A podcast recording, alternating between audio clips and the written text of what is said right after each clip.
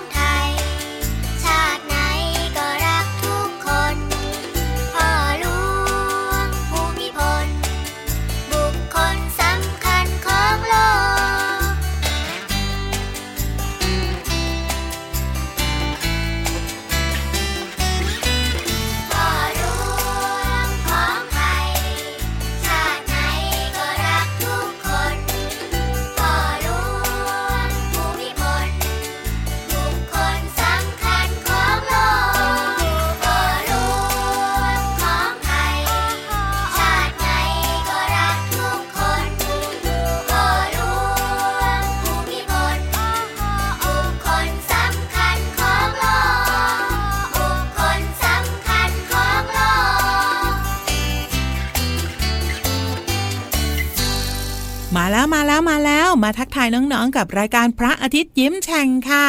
ต้อนรับวันใหม่อย่างสดใสแล้วก็มีความสุขกับพี่โลมาที่แสนจะน่ารักใจดีค่ะ สวัสดีค่ะน้องๆ น้องๆอยู่กับพี่โลมาในรายการที่ชื่อว่าพระอาทิตย์ยิ้มแฉ่งติดตามรับฟังรายการของเราได้นะคะ ทางไทย PBS Podcast ค่ะ วันนี้พี่โลมาเริ่มต้นรายการด้วยเพลงที่ชื่อว่า บุคคลสำคัญของโลกค่ะ อยู่ในอัลบั้มเมี่ยงส้มกับลิงยูเนียนค่ะ ขอบคุณนะคะ ที่ทำเพลงน่ารักน่ารักแบบนี้ให้เราได้เรียนรู้กันค่ะ เพลงนี้พูดถึงใครคะน้องๆจำได้หรือเปล่าคะถูกต้องแล้วค่ะ ในหลวงรัชกาลที่ 9 ค่ะ เพราะว่าพระองค์นั้นทรงทำอะไรไว้มากมายทีเดียวทำให้คนไทยเนี่ยไม่เคยลืมพระองค์ท่านเลยนะคะ ส่วนพี่เรามานะคิดถึงพระองค์ท่านมากๆเลยค่ะน้องๆ เพราะว่าพระองค์ท่านนั้นทำสิ่งที่เกิดประโยชน์กับคนไทยไว้มากมายทีเดียวละค่ะ และพี่เรามาก็เชื่อว่าน้องๆเองก็รู้เหมือนกันนะคะ และน้องๆก็คงรักพระองค์ท่านเหมือนกับคนไทยทุกๆคนค่ะเอาละค่ะน้องๆค่ะส่วนตอนนี้นะ พี่โลมาจะพาน้องๆ ไปฟังนิทานสนุกๆกันค่ะ พี่โบรอน้องๆอยู่แล้วกับนิทานที่มีชื่อเรื่องว่า เรียกฉันว่าหนังสือฮึมนี่คือชื่อนิทานเหรอพี่โบ ใช่ใช่พี่โบยืนยันมาว่านี่แหละ คือชื่อนิทาน แต่ว่าจะสนุกแค่ไหนนั้น ไปติดตามกันเลยกับช่วงนี้ค่ะ นิทานลอยฟ้า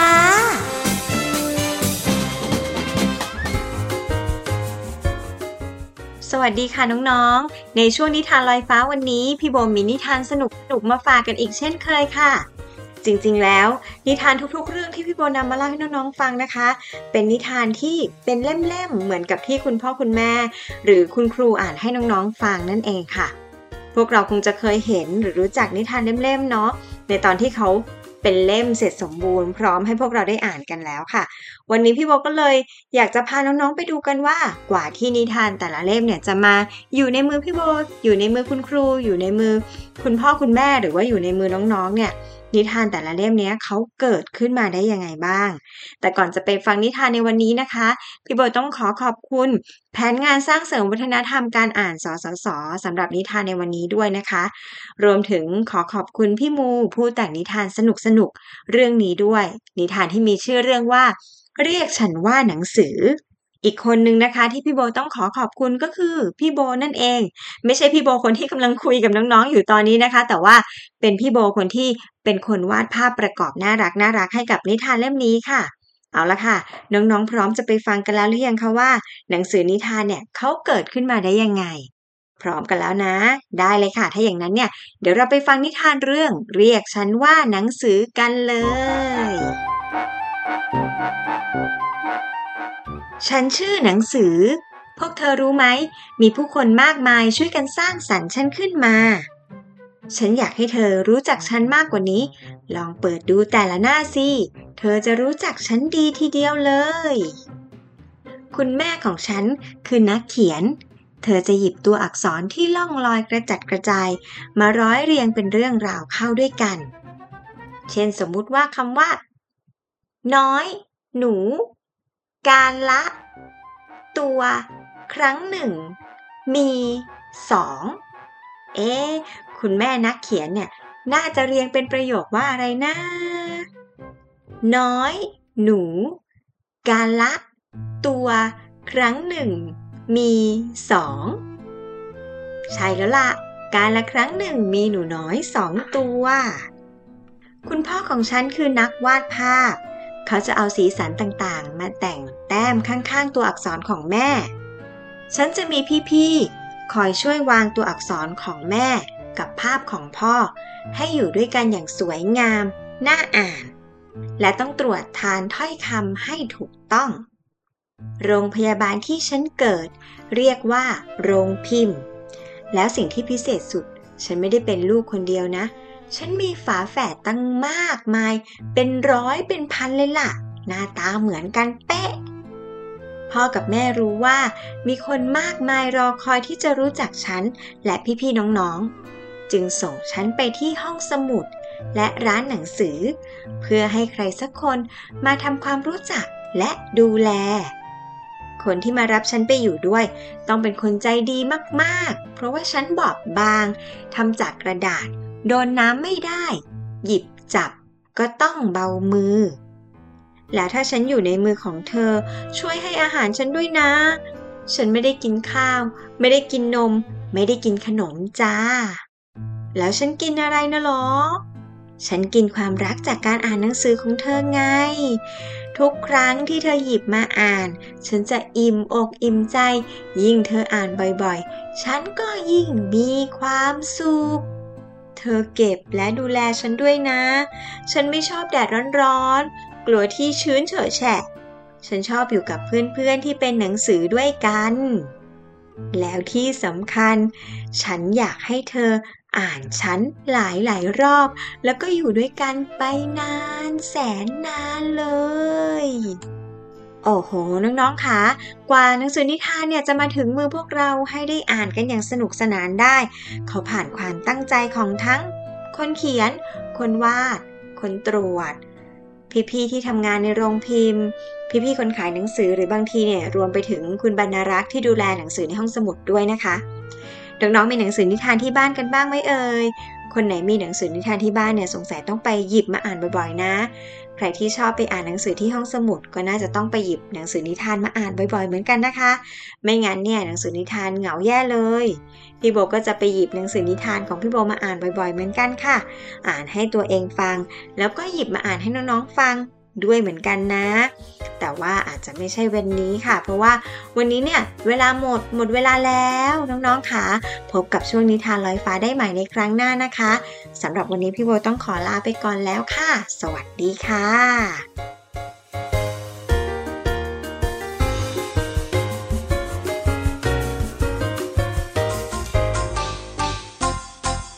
หนังสือแบบไหน ก็ล้วนแต่ให้เรียนรู้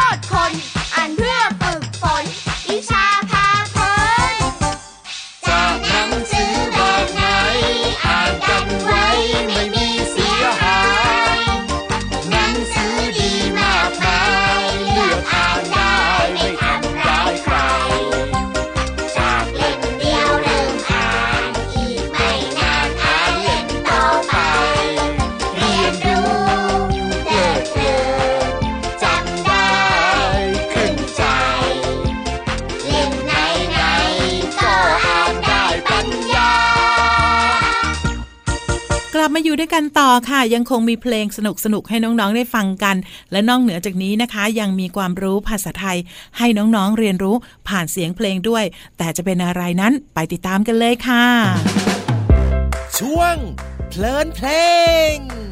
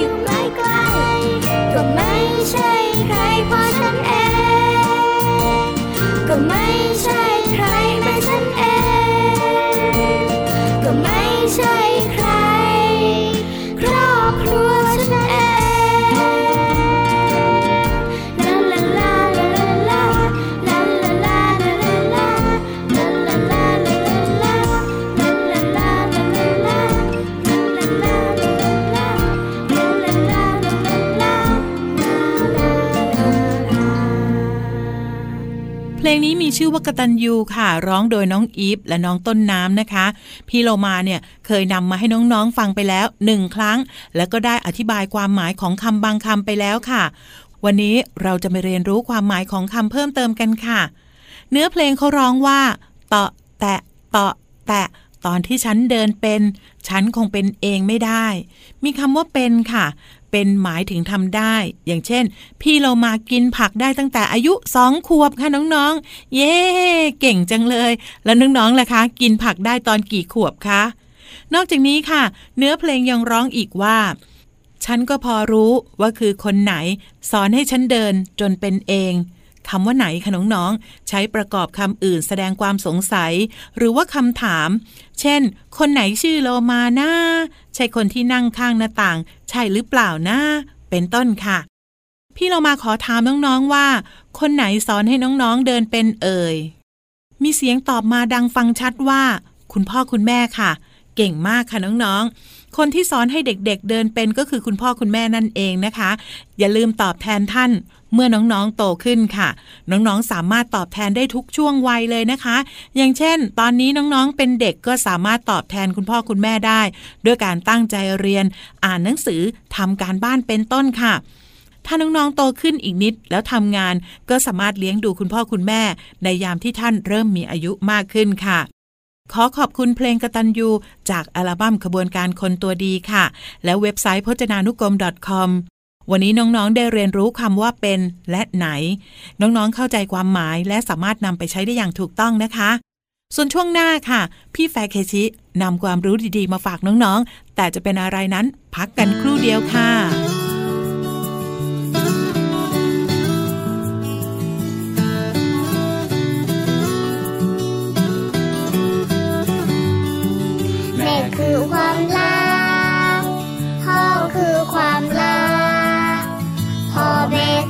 สุดที่รัก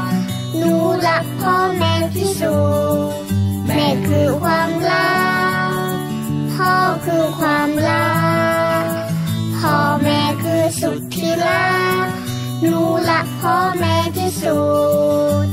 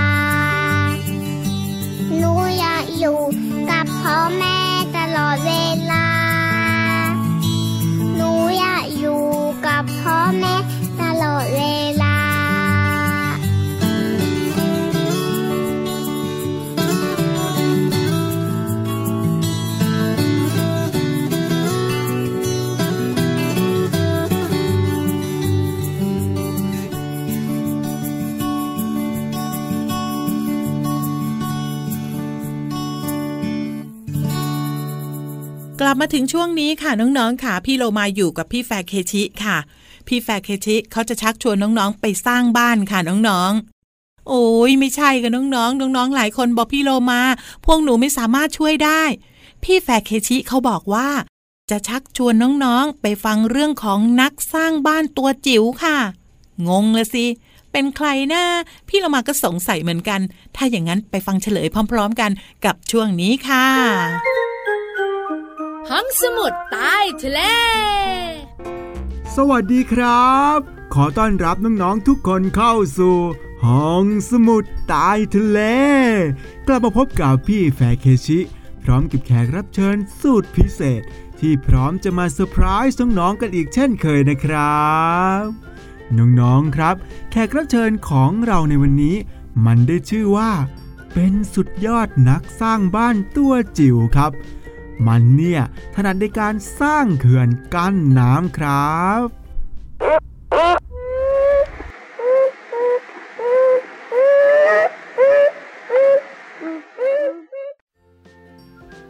น้องๆครับ แขกรับเชิญของเราในวันนี้มันก็คือบีเวอร์นั่นเองครับ น้องๆครับบีเวอร์เป็นสัตว์ฟันแทะ มันเป็นเพื่อนกันกับกระรอก อาศัยอยู่ในทวีปอเมริกาเหนือ ความมหัศจรรย์ของมันก็คือ มันสามารถอาศัยอยู่ได้ทั้งบนบกและในน้ำครับ และที่สุดยอดมากๆเลยก็คือ มันมีฟันที่คมกริบ และมันก็ใช้ฟันของมันเนี่ยแทะไม้เอามาสร้างบ้านของตัวเอง และเอามาทำเขื่อนกั้นน้ำไม่ว่าน้ำจะท่วมสูงแค่ไหน มันก็ไม่กลัว มันมีฟันที่แข็งแรงทำหน้าที่กั้นน้ำได้สูงแบบสบายสบายเลยเลยครับ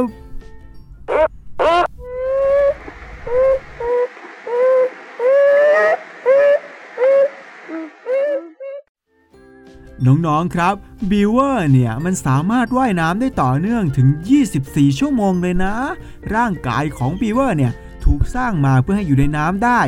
ดังนั้นไม่ต้องสงสัยเลยครับ ว่าทำไมมันอยู่ได้นานขนาดนี้ และบีเวอร์สามารถดำน้ำได้ต่อเนื่องครั้งละ 15 นาที และน้องๆรู้ไหมครับว่า หางของบีเวอร์ไม่ได้ใช้สำหรับการว่ายน้ำเพียงอย่างเดียว มันยังใช้หางสำหรับตีน้ำเพื่อไล่สัตว์นักล่าตัวอื่นมาล่ามันครับน้องๆ นับว่าเป็นสัตว์ที่ใช้อวัยวะในร่างกายได้เกิดประโยชน์ทุกส่วนเลยละครับ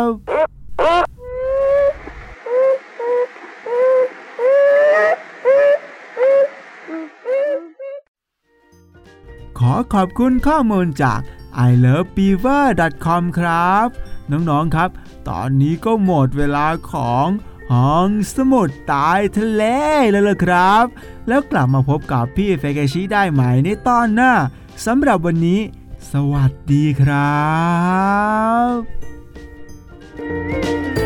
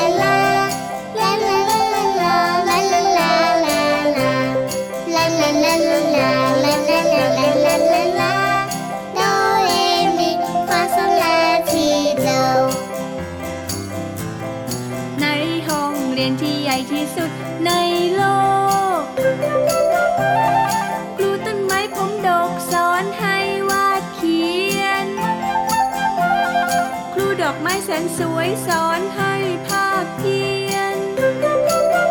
ผู้สายรุ้งพานักเรียนประบายสีท้องฟ้า ในห้องเรียนที่ใหญ่ที่สุดในโลก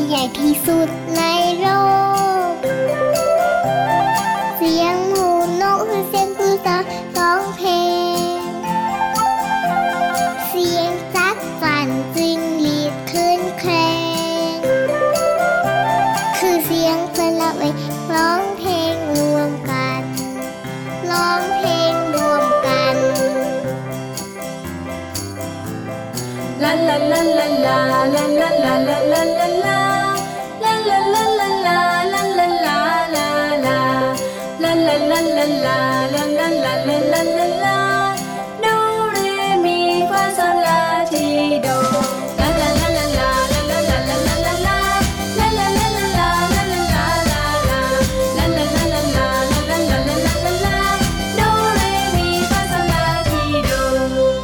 งช่วงสุดท้ายของรายการกันแล้วล่ะค่ะ วันนี้เนี่ยเรียกได้ว่าสนุกสนานมากๆเลยนะคะ กับช่วงเวลาดีๆ ของรายการพระอาทิตย์ยิ้มแฉ่งค่ะ แล้วกลับมาติดตามกันได้ใหม่ในครั้งต่อไปนะคะ พี่เรามาต้องลาไปก่อน สวัสดีค่ะ